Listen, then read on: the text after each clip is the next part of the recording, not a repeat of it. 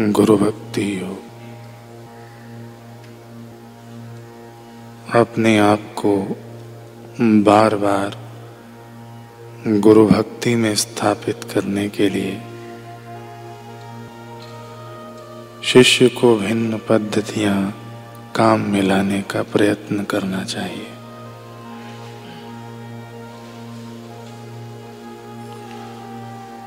हर एक गुरु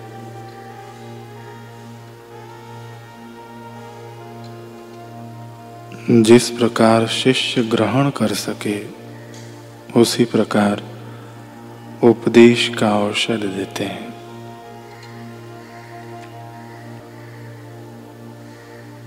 गुरु के चरण कमलों से लगे रहो। उसमें साधना का रहस्य निहित है। प्राचीन काल में शिष्य को हाथ में समिधा लेकर गुरु के पास जाना होता था।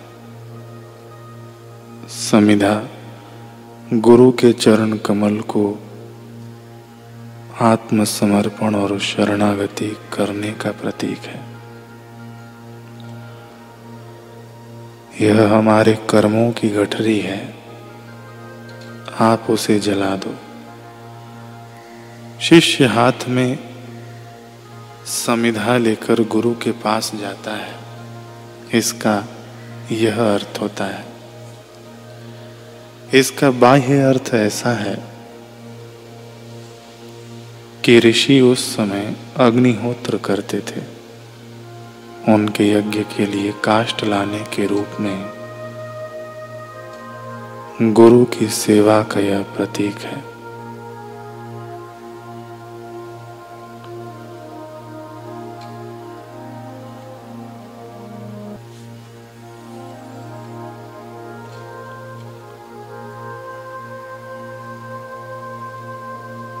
कितने जख्मों से लदे हैं गुरु महाराज।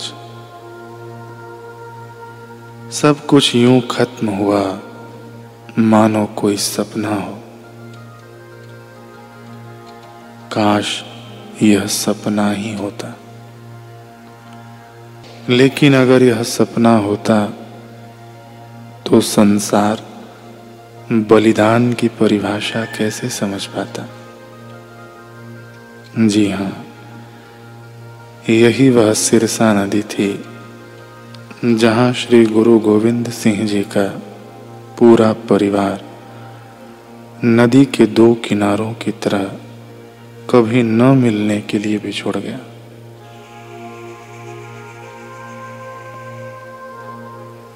उनके कलियों जैसे दो छोटे बेटों को तो पत्थर दिल मुगल शासकों ने ज़िंदा ही दीवार में चिनवा डाला।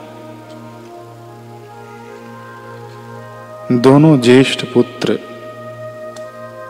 उनकी आँखों के सामने ही धर्म युद्ध की बेदी पर कुर्बान हो गए।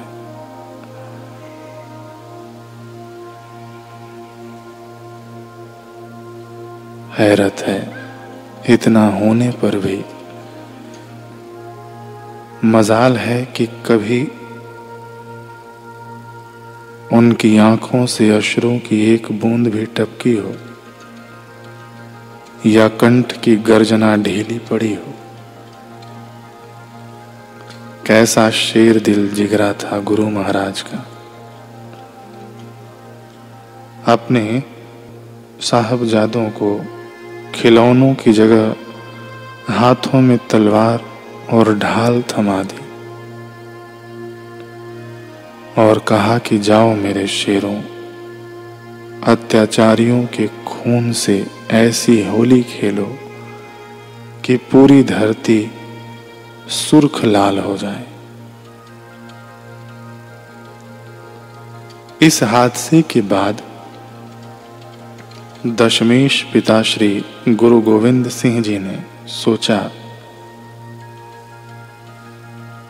गुरु गोविंद सिंह जी ने साबो की तलवंडी पहुँचने का इरादा किया। जैसे ही इस इलाके के मालिक डल्ला सिंह ने, जो गुरु महाराज का शिष्य भी था, यह बात सुनी कि गुरु महाराज यहाँ पधार रहे हैं तो वह खुशी से झूम उठा। डल्ला चौधरी ने कहा, क्या गुरु महाराज जी का शुभागमन हमारे नगर में हो रहा है? सदके जाऊँ। मैंने कहा, अलमदार जी, शीघ्र आते शीघ्र इंतज़ाम करो। गुरु जी के आने की शुभ सूचना चंदन की खुशबू की तरह पूरे नगर में फैला दो। नगरी का चमचम तारों से श्रृंगार कर उसे दुल्हन से सजा दो। मैं चार सौ आदमियों सहित पाँच कोस पहले ही गुरु जी का स्वागत करने के लिए पहुँच जाऊँगा। डल्ला चौधरी बेअंत संपदा और सैन्य शक्ति का स्वामी था। मन में गुरु प्रेम भी अपार था। इसलिए उसने गुरु महाराज जी का ऐसा स्वागत किया, जैसा सभी देवतागण भी कभी मिलकर भगवान विष्णु का शायद ही कर पाए इतने भाव से, इतने प्रेम से। गुरु महाराज जी ने अपनी पूरी सेना सहित नगर में वहीं डेरा डाला, जहाँ पहले कभी उनके पिता श्री गुरु तेग बहादुर जी नौ दिनों तक ठहरे थे। तंबू गाड़ दिए गए, पंडाल और आसन भी सज गए। शुरू हो गया शब्द गान, भजन कीर्तन। संगत की टोलियों की टोलियाँ गुरु दरबार दर्शन करने के लिए पहुँचने लगी। वाह, कैसा चैन मिल रहा था गुरु महाराज जी के पावन सानिध्य में। कितना सुकून था। मानो बहुत भटक चुके थके हारे पक्षी को घोंसला मिल गया। हो जो जिंदगियाँ किसी उजड़े बाग के सूखे वृक्षों की तरह बस गिरने की कगार पर थीं, मानो अचानक फल फूल पत्तियों से सजकर हरी भरी होने लगी। जिनकी आँखें उदास थीं किसी सूखे कुएँ की तरह देखो कैसे चमक उठी। वैसे तो कहते हैं कि पुत्र विहीन आँगन में महीनों चूल्हा नहीं जलता, लेकिन इस दरबार में तो उस हादसे के बाद ऐसी कोई सुबह न आई जब स्वयं सूर्य ने आँगन में चहल कदमी न की हो। कोई ऐसी शाम न आई, जब दरबार वीर रस गाथाओं की मशालों से रोशन न हुआ हो। लेकिन न जाने क्यों संगत हमेशा एक भवर में उलझी रहती थी कि माना कि गुरु महाराज जी सुख दुख की हर परछाई से परे हैं, लेकिन फिर भी इसी में संगत उलझी रहती। आज भी हज़ारों की संगत से पंडाल सजा था। दूर दूर से गुरु प्रेमी पहुँचे थे। इतने में पूरा दरबार जयकारों के सिंहनाद से गूंज उठा।